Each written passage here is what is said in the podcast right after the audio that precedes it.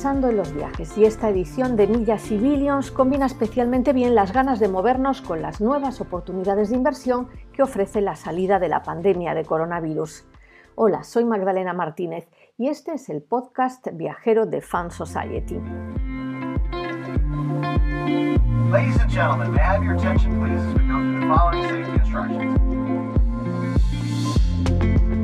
Thank you and enjoy your flight. En los próximos minutos hablaremos con Pablo Sprenger, CEO de Sura Asset Management, además de con nuestro experto Carlos Ruiz de Antequera. Alicia Jiménez entrevistará a Gonzalo Rengifo Abad, jefe para Iberia y LATAM de Pictet Asset Management. Ya inmersos en el mundo del turismo, charlaremos con Blanca Durán de la agencia Día Libre sobre cómo serán los viajes del post-coronavirus. Y por supuesto, los corresponsales de Fan Society en varias ciudades del mundo resumirán algunas noticias de la actualidad.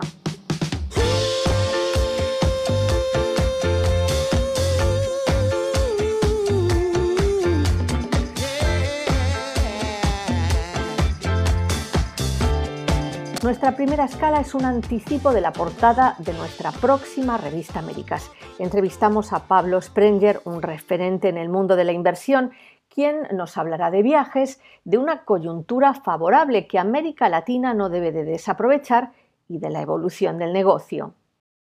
¿Cómo está Latinoamérica ahora? Bueno, Latinoamérica eh, está en un minuto en que para mí es un minuto bisagra. Yo soy una persona que estoy muy positiva de lo que va a hacer Latinoamérica en los próximos 10 años, pero sujeto a ciertas cosas, sujeto a ciertas cosas. ¿Y por qué? Porque primero Latinoamérica en términos relativos eh, es, es, es, un, es, una zona, una región que ha sabido manejar bien su, su, sus balances fiscales.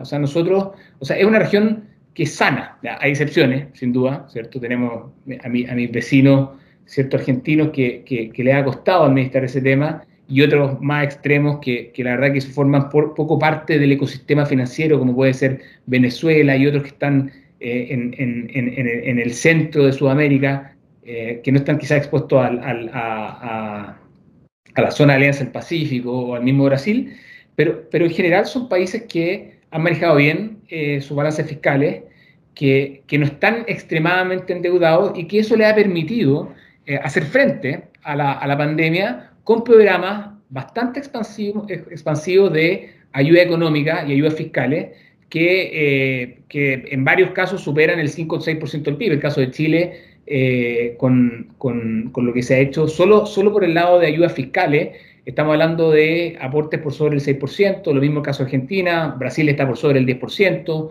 otros países como México muy, un poquito menos, eh, apenas arriba del 1%, pero con espacio. ¿no?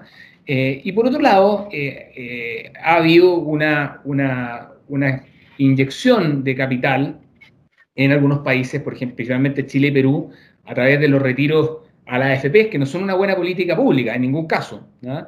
pero que evidentemente le mete mucha liquidez al mercado.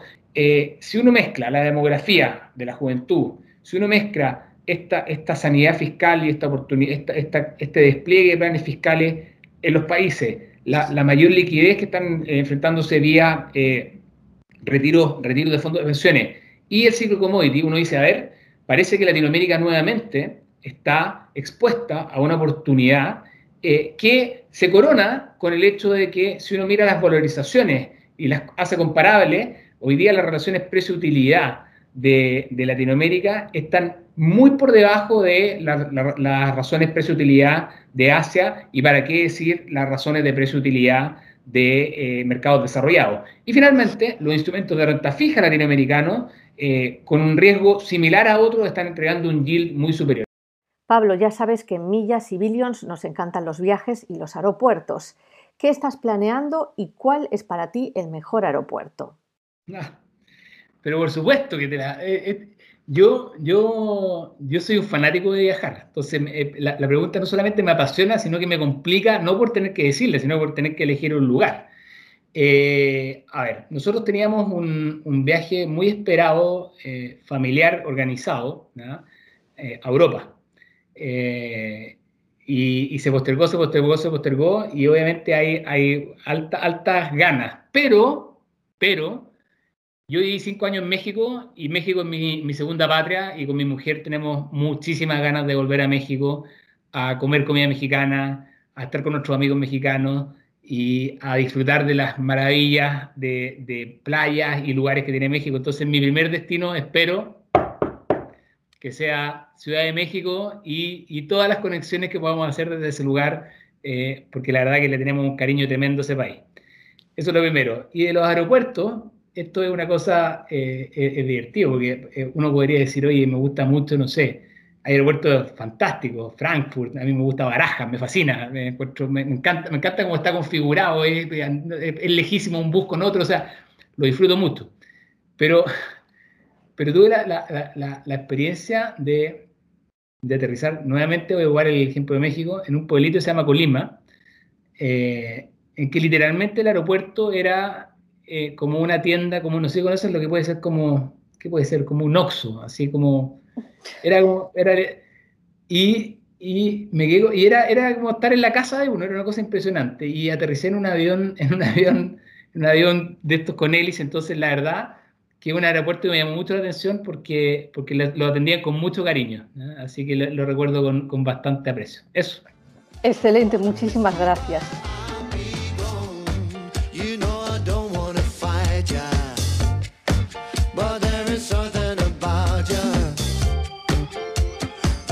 Podrán leer la integralidad de la entrevista con Sprenger en nuestra próxima revista Américas, en sus formatos digital y papel compostable. Ya saben que este podcast está disponible en fansociety.com, Apple Podcast, Google Podcast, Spotify y ha sido posible gracias a la colaboración de Pictet y Día Libre.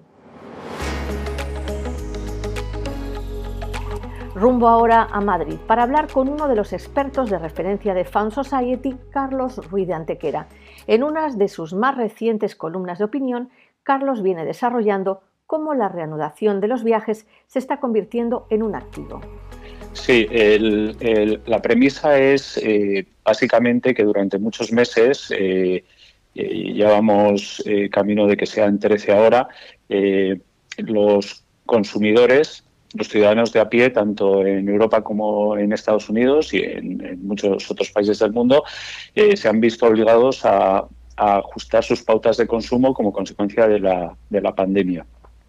Y adicionalmente, las transferencias que han hecho los, los, gobiernos de las grandes economías del mundo para, en la medida de lo posible, mitigar eh, sobre la economía el impacto que el, el COVID potencialmente podría haber tenido, eh, han, concretado una situación eh, excepcional eh, en, el, contexto del consumidor que, redunda en un incremento muy sustancial del ahorro. Volviendo a una situación más normal, coincidiendo con esta reapertura y teniendo más dinero en el bolsillo, pues lo que vamos a hacer es tratar de recuperar el tiempo perdido volveremos a viajar eh, y probablemente eh, en algún caso nos demos un lujo y, tratemos de viajar en Economy Plus y en, y Business en vez de hacerlo en turista.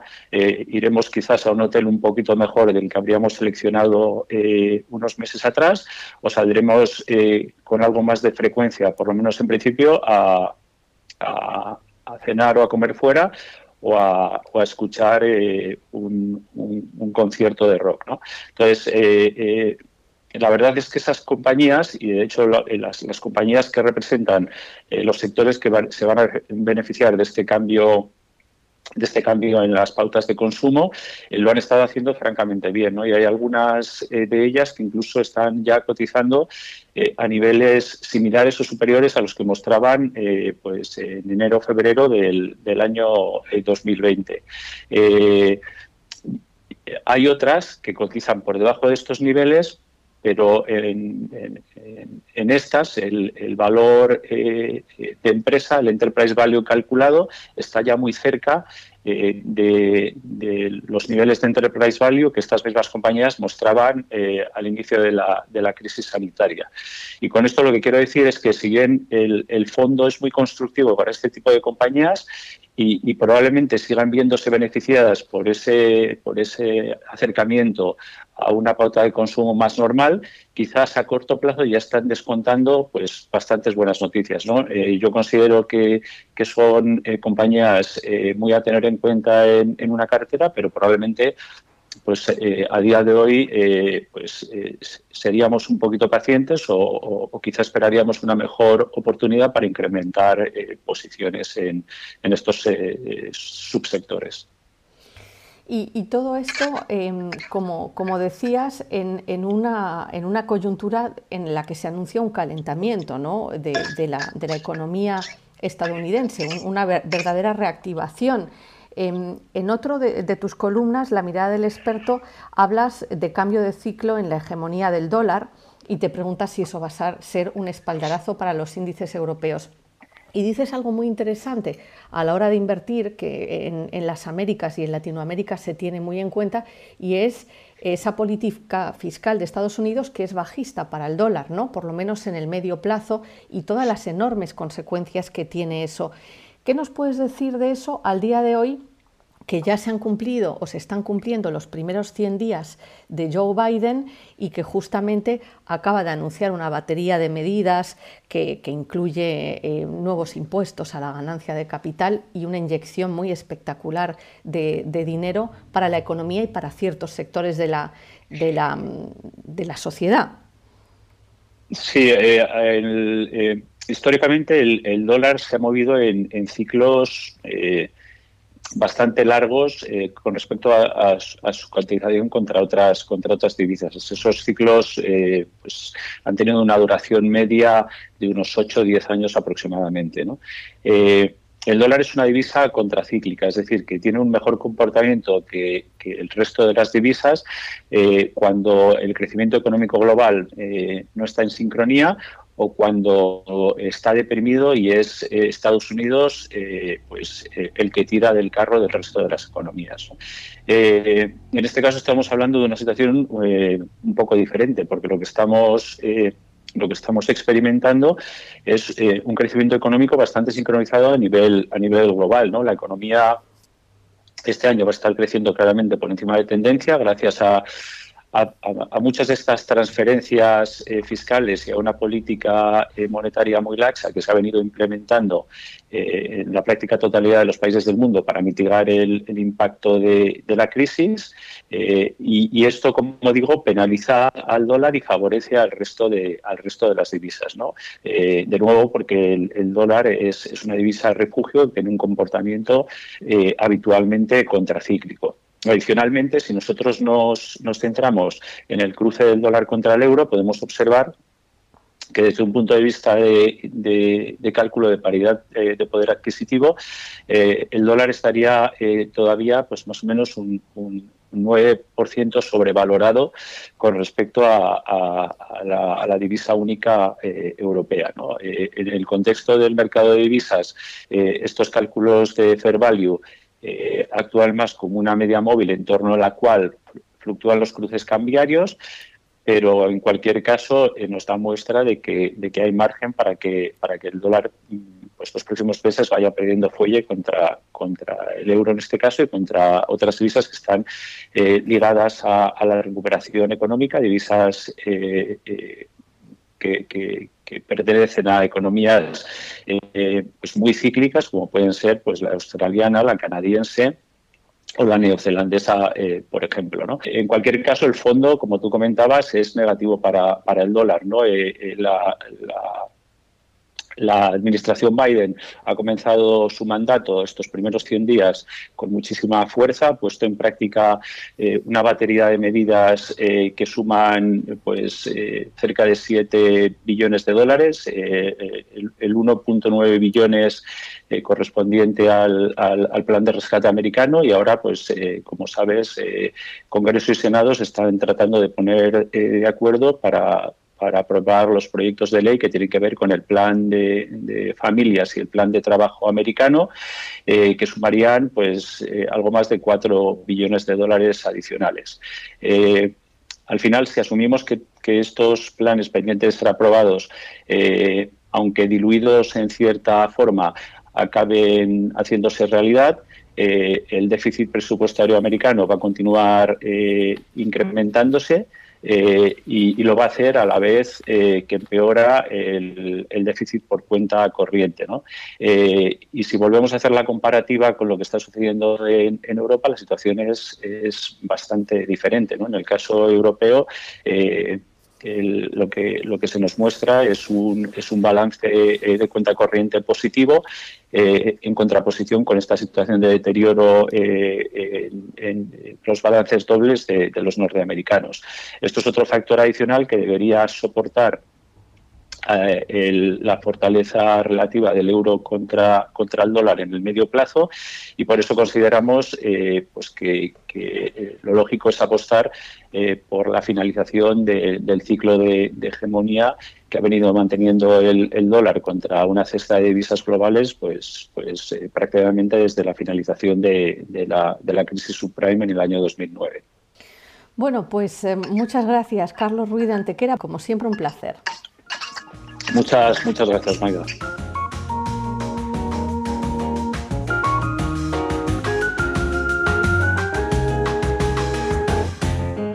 Nuestra próxima etapa es con Pictet Asset Management. Alicia Jiménez entrevista ahora a Gonzalo Rengifo Abad, jefe para Iberia y Latam de la gestora. Adelante, Alicia. Hoy tenemos el placer de dar la bienvenida en Millas y Billions a Gonzalo Rengifo. Gonzalo es responsable de Pictet Asset Management para Iberia y Latinoamérica. Gonzalo, llevas muchísimos años viajando por Latinoamérica con Pictet Cuéntanos cómo empezó tu andadura por el continente y cómo ha ido evolucionando el mercado latinoamericano en los últimos casi 20 años. Pues la verdad, Alicia, como bien dices, llevamos muchos años. Eh, si echamos la vista atrás, nuestro primer viaje a Latinoamérica fue en el año 2002, eh, cuando empezamos a trabajar eh, específicamente en el mercado chileno, a través de un socio nuestro, que sigue siendo socio, por supuesto, que es la RAN Vial, y bueno, ahí empezó nuestra andadura. La verdad es que desde entonces hemos hecho muchas cosas y hemos estado en muchos países. La verdad es que si lo tenemos que hacer de una forma un poco resumida, eh, bueno, pues Pictet en todos estos años lo que se ha conseguido es tener una presencia muy activa en los mercados de, Chile, de Colombia y de Perú, también en los mercados de Uruguay y Argentina y eh, lo que es Brasil y México. Es lo que nosotros llamamos los mercados principales. No es menos cierto que me he recorrido casi toda la región, creo que me quedan pocos países por los que pasar. he estado en Paraguay, he estado en, Costa Rica, en El Salvador, en, mil sitios, ¿no? Pero la verdad es que ha sido una experiencia apasionante, sigue siendo una experiencia apasionante. Eso sí, de alguna forma, eh, Pictet lo que se ha conseguido es no solamente eh, tener un negocio eh, importante a nivel de fondos de pensiones, de las AFPs que todo el mundo conoce, sino también a nivel de la parte de, nosotros llamamos eh, más de retail o de banca privada, en donde eh, bueno, pues estamos con un, número importante de acuerdos de distribución en la región. ¿no?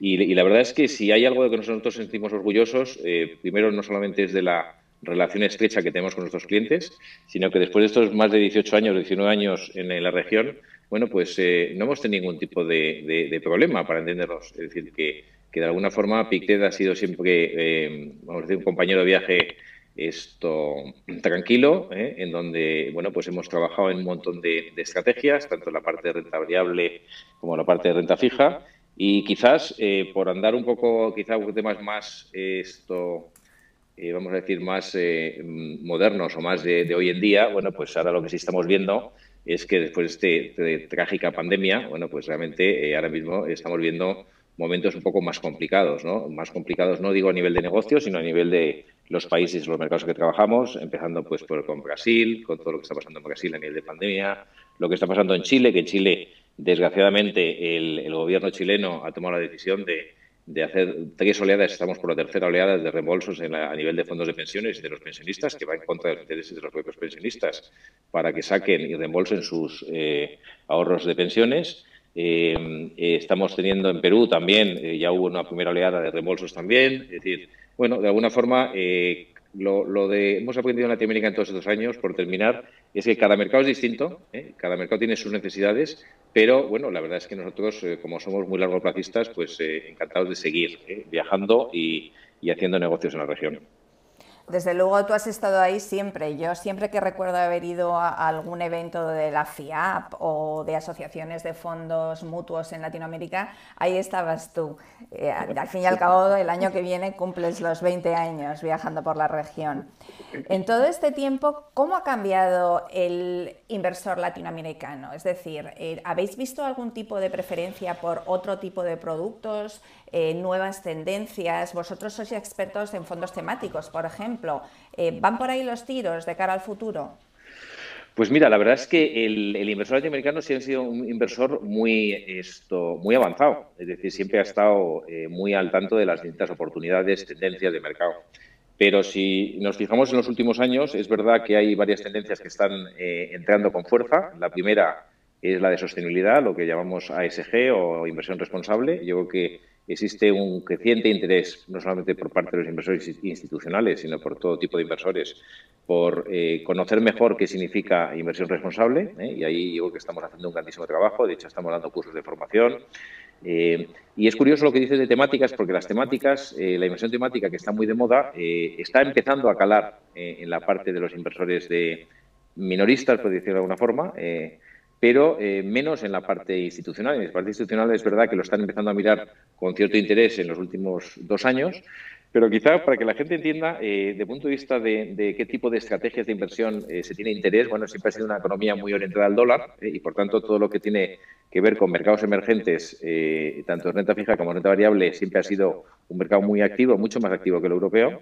Y, luego, otra de las cosas que están entrando poco a poco y, que estamos viendo también bastante más interés, es la parte de alternativos, ¿no? Toda la parte de real estate, toda la parte inmobiliaria, mejor dicho, toda la parte de, de private equity que llevan algunos fondos de pensiones algunos años trabajando.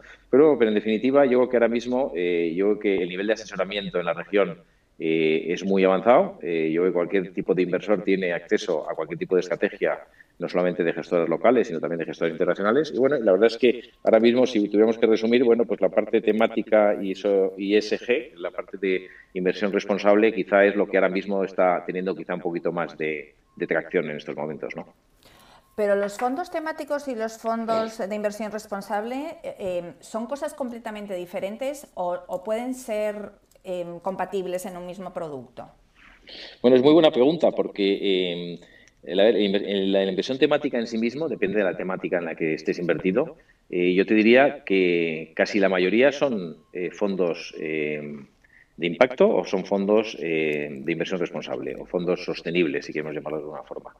Y eso tiene mucho que ver porque si ahora cogemos eh, ejemplos de temáticas que un inversor puede encontrar en el mercado, eh, toda la parte de, industria del agua, toda la parte de nutrición, toda la parte a lo mejor de ciudades inteligentes, toda la parte de, mm, inversión en madera, eh, toda la parte de infraestructura verde, de eficiencia energética. Fíjate los ejemplos que estoy poniendo así de corrido, todos ellos no solamente contribuyen, contribuyen a los objetivos de desarrollo sostenible de la ONU, sino que además tienen informes de impacto y, son ESG, es decir, que tienen eh, toda la categoría, cumplen todos los criterios de inversión responsable, con lo cual yo que cada vez más lo vamos a escuchar y lo iremos viendo, que inversión temática y ESG van de la mano, van de la mano y, eso es un tema que los, la mayoría de los clientes, la mayoría de los inversores están empezando a entender que no solamente tienes acceso o exposición, mejor dicho, una industria eh, que está eh, de alguna forma impulsada por varias megatendencias, sino que además esas propias megatendencias y esa propia industria eh,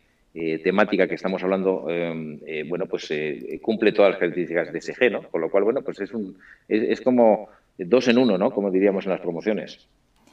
Muy bien, bueno, y ahora por último queremos cerrar con dos preguntas que hacemos a todos nuestros invitados, ligados a la temática del podcast, que son los viajes de negocios. Em, la primera de ellas, cuando se levanten las restricciones y podamos viajar por todo el mundo, ¿cuál va a ser tu primer gran viaje? ¿Puede ser personal o profesional? Pues mira, mi primer gran viaje va a ser a Galicia. Ah, ¿eh? y, suena, y suena raro porque para una persona como yo que pasa más de 150 días laborales al año fuera de España, de su país. ¿eh? Eh, la verdad que tengo mucho más apego a la terruña que, a viajar, a hacer grandes viajes internacionales. ¿eh? Entonces, mi, primera opción sería irme a Galicia. Bueno, pues eso seguro que lo puedes hacer dentro de poco. Yo creo que, este verano vas a poder ir. Y luego, esperemos.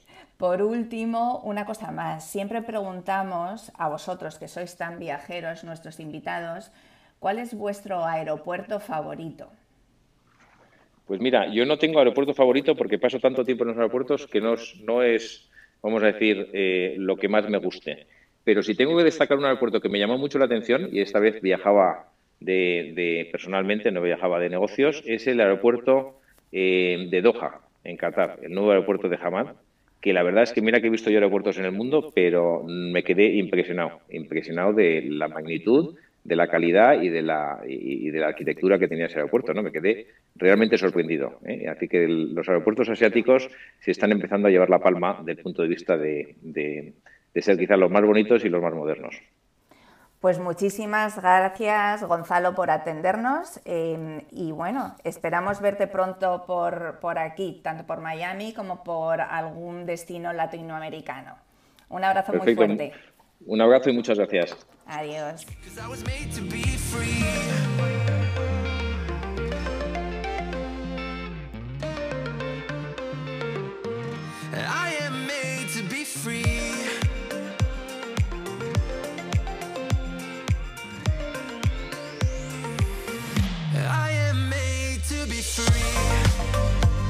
¿Cómo serán los viajes en este tramo final de la pandemia? ¿Qué cambiará para siempre y qué seguirá siendo como antes? Para entender esta nueva situación conversamos con Blanca Durán, quien junto a su hermana Laura Durán han fundado la agencia de viajes Día Libre, especializada en el mundo de los negocios y con sede en Miami y Madrid.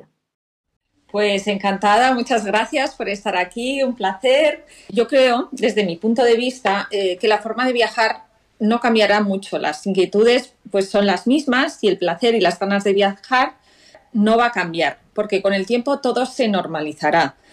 Pero eh, lo que sí que está cambiando y cambia actualmente es viajar con precauciones. Pero estas precauciones ya van a ser a nivel global. Antes por ejemplo, yo cuando decía a un viaje de novios, os vais a Tailandia, pues os ibais a Tailandia, y tener cuidado con la comida, no comer en los eh, en las calles porque os ponéis enfermos y el viaje de novios se lía. Entonces es lo mismo, pero a nivel ya global. Eh, Blanca, eh, estamos todos un poco bombardeados por información porque se está hablando mucho de, los países que están implementando sus, pasaportes sanitarios que se llaman. Yo he visto que empresas privadas como Iberia ya tienen eh, esos dispositivos preparados que son al parecer electrónicos, que pueden ir embarcados en un, en un móvil. ¿Qué piensas que, va a pasar con todo esto? ¿Va a acelerar también el pasaporte electrónico y todo ese acceso un poco más rápido de documentación? ¿Cómo, vamos a poder armonizar todo eso a nivel mundial? ¿Cómo lo estás viendo? Eh, hombre, por supuesto, es algo importantísimo y de vital importancia para que las fronteras se abran. Entonces, para mí lo más importante es eh, el pasaporte electrónico que está haciendo IATA, que IATA es la Asociación de Transporte Aéreo Internacional y que está involucrado, como bien has dicho, Iberia, el grupo AIG, Iberia British, más otras muchas aerolíneas y muchos países. Eh, hoy por hoy las, las fronteras están doblemente cerradas, las pruebas son el primer paso para permitir que los viajes internacionales vuelvan a la normalidad sin tantas medidas de cuarentena. Em, el paso siguiente a la creación de, esto es la infraestructura de comunicación global capaz de gestionar y compartir y verificar de forma segura la información procedente de las pruebas y la identidad de los viajeros. Es, muy interesante y es algo que vamos a, ver en los próximos meses y años, ¿no? Esa capacidad de coordinación para armonizar todo eso y que se pueda volver a viajar con un mínimo de eficiencia, ¿no? Eh, Blanca, se habla, cuando miras las tendencias, se habla mucho de turismo rural, de turismo de burbuja, de hoteles que se van a convertir en espacios de, trabajo también, de turismo desestacionado, se habla de un montón de tendencias, pero tú que estás realmente en la brecha. Si hoy por hoy eh, viene una persona y te pide un consejo, un destino seguro y disfrutable para viajar, o si una empresa o una firma financiera te pide eh, alguna modalidad para acercarse a sus clientes, ¿qué les estaría recomendando ahora mismo? Pues evidentemente el COVID nos ha cambiado a todos nuestra vida y todo lo ha acelerado, pero no es que el COVID haya cambiado, sino que todo se ha acelerado mucho eh, de una tendencia que ya veníamos viendo de antes. Ya veníamos viendo que había muchos viajes de negocios que no tenían por qué realizarse. Había muchos eventos que, son demasiado grandes y no llegas, no pegas directamente al cliente. Entonces, yo creo que todo esto eh, está un poco normalizando los viajes con un volumen más adaptado, con viajes realmente que necesitas hacer. Es verdad que hay muchas empresas que, se, que son comerciales y que necesitan viajar. Esas ya han vuelto a viajar, ya están viajando, pero ya no de esta forma masiva que se estaba haciendo. Y luego, ¿qué, estamos viendo? Pues que como ya la gente no va a las oficinas a trabajar, pues se está moviendo de una forma con, pues los niños están online, eh, los padres trabajan remotamente y entonces, ¿qué se van? Pues un mes a, un sitio, otro mes a otro sitio y a la vez hacen nuevos clientes. O sea, eh, combinan un poco la vacación con el trabajo. Qué interesante eso. Como, como están haciendo business de una forma diferente, que ya no es tan, o sea, es un contacto directo con el eh, cliente, pero más personal. Y cuando se trata de buscar un destino para eso, eh, o un tipo de, alojamiento, o un tipo de viaje, ¿qué, sueles recomendar? ¿Qué te parece óptimo? Pues están creciendo muchísimo eh, los, apartamentos, las casas de alquiler completo, pero a la vez nosotros tenemos un cliente de gama alta y ya desde hace mucho tiempo los propios hoteles están haciendo hoteles y residencias. O sea, ya no se hace solo un hotel, sino se hace también la parte de hotel y la parte de residencias. Entonces, estas residencias, pues tienes un poco más de privacidad. O sea, no quieres, quieres todas las cosas buenas del hotel y las ventajas que te da un hotel, pero además quieres cierta privacidad en determinados momentos. O sea, no una habitación que al final estás un poco atrapado en un, en un cuarto pequeño y de esta forma pues tienes pues invitar a clientes, puedes invitar amigos, puedes hacer un poco de todo. Entonces ahí te pasas un mes y tienes contacto con otros clientes del hotel y, yo veo pues que hay también mucho networking en esas, en esas salidas de un par de semanas, tres semanas, donde pues al final pues mezclas un poco con, eh, el trabajo con, con, la, con el ocio. Por último, Blanca, ¿cuál sería la mejor noticia y la mejor perspectiva que estáis esperando desde el sector? Que habéis sido un sector muy puesto a prueba, ¿no? Eh, ¿Cuál sería la mejor noticia que te pueden dar y un poco la, moraleja y la lección de, todos estos meses tan, tan difíciles y con tanta incertidumbre? Pues, hombre, la apertura de las fronteras es lo, primero, lo básico y lo que estamos esperando todo el mundo. Entonces, claro, ese pasaporte COVID eh, que está haciendo IATA junto a las líneas aéreas, gobiernos, laboratorios y pasajeros, pues es nuestro, es como nuestra meta y deseando que, que, vuelva. Así que es verdad que durante este año ha sido durísimo. Hemos, somos más bien los agentes de viaje, nos hemos convertido en abogados porque con todas las reglas nuevas, cambiando constantemente los riesgos de cada cliente, si puede viajar, si no, PCR, que nosotros somos más bien, pues se apoyan en nuestros comentarios, en nuestras, o sea, tienes que llevar PCR, tienes que llevar tal y tienes que llevar carta. al final, pues, pues ha sido difícil porque cualquier error eh, era pues pues un, una, pues que no te deniegan volar entonces pues pues hemos tenido un año muy muy duro pero a la vez hemos aprendido mucho de, de bueno pues de esta nueva pandemia. De asesoría de viajes no también como agente de viajes porque y como pues que siempre un profesional eh, de los viajes, pues es muy necesario y sobre todo en esta época tan, tan dura de, que no sabes muy bien a lo que eh, a lo que te atienes, porque al final en internet no te dice ojo, claro, claro es, es, importante. Entonces, pues, pues bueno, y lo, y lo básico es apertura de las fronteras y, pero bueno, pues con seguridad, claro, para que la pandemia no, no siga adelante. Bueno, muchísimas gracias, Blanca Durán de Día Libre. Ha sido un placer, ha sido súper interesante. Creo que con esto vamos teniendo ya un pantallazo sobre cómo viene la cosa, ¿no? Muchísimas gracias por tu tiempo. Nada, gracias a ti, por supuesto. Vamos a dar una vuelta al mundo ahora con los corresponsales de Fund Society en las Américas y Europa. Mucho se está hablando de los primeros pasos de la administración Biden ya que el presidente demócrata de Estados Unidos está poniendo en marcha una agenda ambiciosa, de la que nos habla Marcelo Soba. Adelante, Marcelo.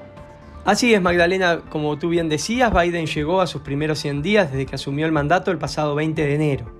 En esta centena de días, Biden ha fijado sus prioridades en torno a la lucha contra la pandemia y la puesta en marcha de algunos de sus proyectos más ambiciosos, justamente como avanzar en la vacunación contra el COVID-19, el plan de empleo y el ajuste tarifario para los ricos que financie alguno de estos proyectos que ya nombramos. Pero la pregunta es, ¿qué es lo que sigue para el resto de su mandato? Bueno, si fuéramos a profundizar en estos temas, no nos alcanzaría el episodio completo, así que les recomiendo leer nuestros artículos sobre el tema con opiniones más que calificadas. Sin embargo, voy a intentar hacer un breve resumen de dos de los temas que más inquietan a los inversionistas. En primer lugar, el plan de empleo, o mejor dicho, el proyecto de este plan, que ronda en un 10% del PBI actual de Estados Unidos, equivalente a unos 2 billones de dólares más o menos, esto supone un enorme gasto en infraestructuras con la mira en bajar las emisiones de carbono y potenciar áreas críticas como carreteras, puentes, sistemas de agua y la red eléctrica, entre algunos otros que Biden considera que están muy atrasados en el país. De todas maneras, esta ley deberá enfrentarse a un duro debate en el Congreso, donde la financiación a partir de mayores impuestos a las empresas y otro tipo de gravámenes se encuentra con la resistencia del hoy opositor Partido Republicano. Por otro lado, Muchos actores del mercado tienen el foco en la posibilidad de que Biden aumente los impuestos. Recordemos que antes del 2017 Estados Unidos tenía uno de los tipos impositivos más elevados entre los países de la OCDE. Pero ese mismo año, con la iniciativa de quien era el presidente en ese momento, Donald Trump, se redujo del 35 al 21%. Ahora podemos esperar que esto se invierta en parte, ya que el presidente Biden ha propuesto varios cambios en los impuestos de sociedades para recaudar ingresos justamente para financiar su plan de infraestructura. El mayor cambio desde el punto de vista de los ingresos sería aumentar el tipo de impuesto de sociedades del 21 al 28%. Pero los analistas no descartan que la negociación en el, Congreso, deje un impuesto de alrededor de un 25%.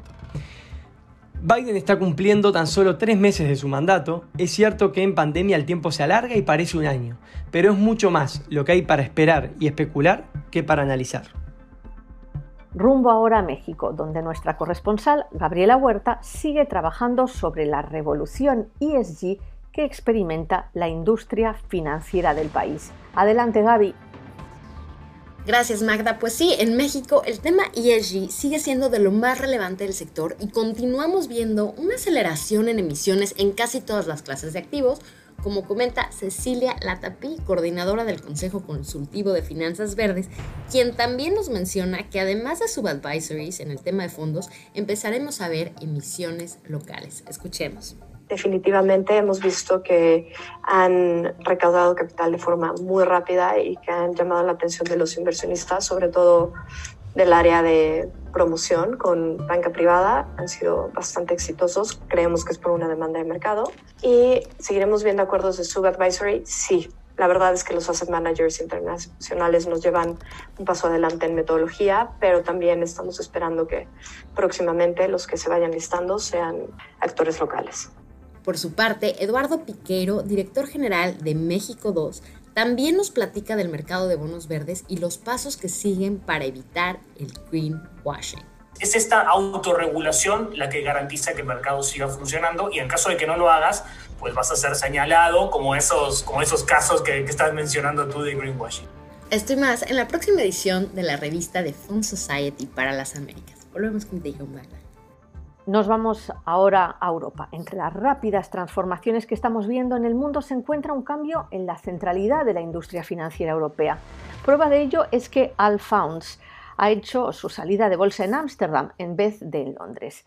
Beatriz Zúñiga nos resume la noticia. Allfunds ya cotiza en la Bolsa de Ámsterdam. El pasado 23 de abril, la firma especializada en la distribución de fondos comenzó a cotizar tras ser admitida en negociación más de 6 millones de acciones a un precio de 11,5 euros por acción. La firma inició la sesión con una capitalización bursátil de 7.240 millones de euros, pero en su día de estreno logró una subida del 20%, elevando su valoración hasta los 8.700 millones. Según ha explicado Juan Alcaraz, fundador y consejero delegado de Allfans, esta salida a bolsa proporciona la flexibilidad necesaria para acelerar la transformación digital de toda la industria de gestión patrimonial y también el crecimiento de su plataforma a nivel global. En concreto, el CEO de Allfans destaca que el objetivo es ampliar su presencia internacional, profundizar en las relaciones con su base de clientes y mejorar su plataforma Connect a través de innovación y de nuevas inversiones tecnológicas.